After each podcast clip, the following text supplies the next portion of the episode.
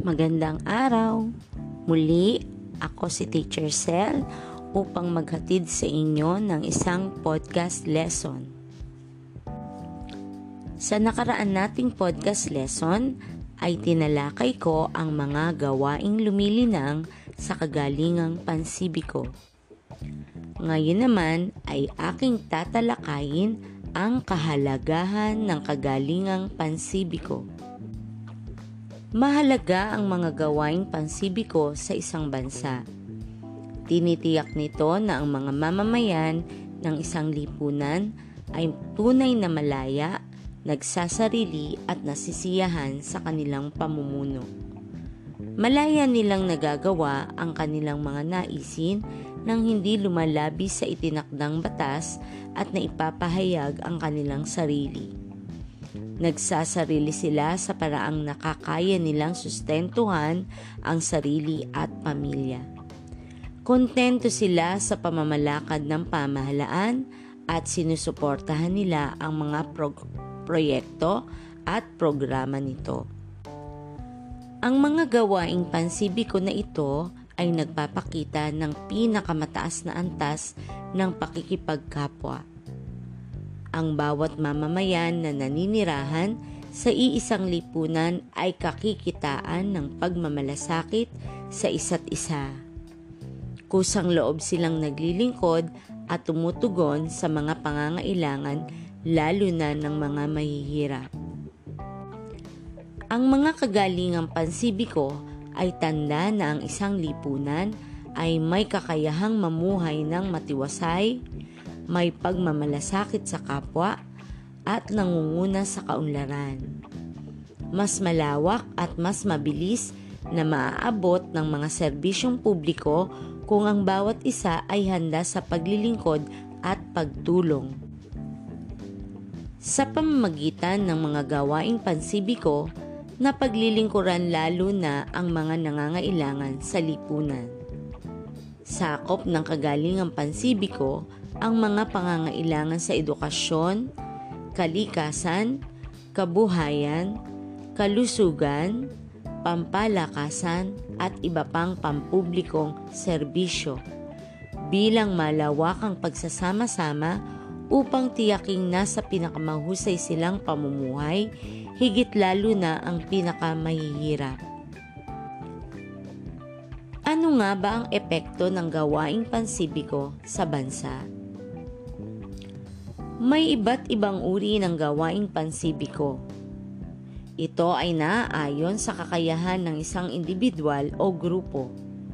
Mula sa pinakamaliit na bagay, tulad ng pagtulong sa isang matanda na tumawid sa kalye, hanggang sa malaking bagay tulad ng pagpaplano para sa pagtatayo ng kabuhayan sa isang komunidad ay may tuturing na kagalingang panlipunan na nag-uugat sa gawaing pansibiko.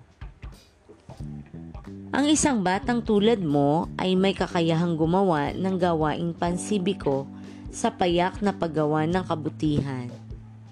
Ilan sa mga halimbawa ay ang magalang na pakikipag-usap sa mga matatanda, pagtulong sa paglilinis ng kapaligiran at paggabay sa paglalakad sa mga may kapansanan. Maaaring mas malawak ang saklaw at pangmatagalan ang gawaing pansibiko na sinasalihan ng mga mas nakatatanda sa iyo. Ang mga programa at proyektong panliterasi, pampalakasan, pangkabuhayan, at iba pa ay ilan lamang sa mga halimbawa nito. Mayroong dalawang mukhang na idudulot ang mga gawaing pansibiko. Una, ang pagbibigay ng agarang lunas. May mga mamamayan na nagkukusang loob na tumulong sa panahon ng kagipitan, pagtugon sa mga nasalanta ng kalamidad, pagsagip sa buhay kapag may aksidente, at agarang lunas sa mga nakararanas ng gutom o sakit. Ito ay nangyayari lamang sa maikling panahon kung saan ang resulta ay panandalian lamang. Pangalawa ang pangmatagalang epekto ng mga proyekto at programa. ang mga gawain tulad ng pagbibigay ng libreng pag-aaral sa mga kabataan, programang panliteracy sa mga hindi nakapag-aral, pangkabuhayan sa mga pangkat etniko ay ilan lamang sa mga halimbawa nito. Nangyayari ito sa mahabang panahon at natatamasa ang pangmatagalan na resulta. Nabibigyan solusyon ng mga suliraning panlipunan tulad ng kamangmangan at kahirapan. Nagkakaroon ng kolektibo o sama-samang pagkilos ang lahat ng mamamayan upang higit na mapadali ang serbisyong pampubliko. Mas malawak ang naaabot ng mga ahensyang pampamahalaan kung magkakaisa ang mga institusyon na binubuo ng mga individual na ang motibo ay mapahusay ang kalagayan ng lahat. Naunawaan niyo ba ang aking pagtalakay? Ngayon ay maaari niyo nang sagutan ang mga pagsasanay sa inyong Module 4. Hanggang sa muli nating podcast lesson. Paalam!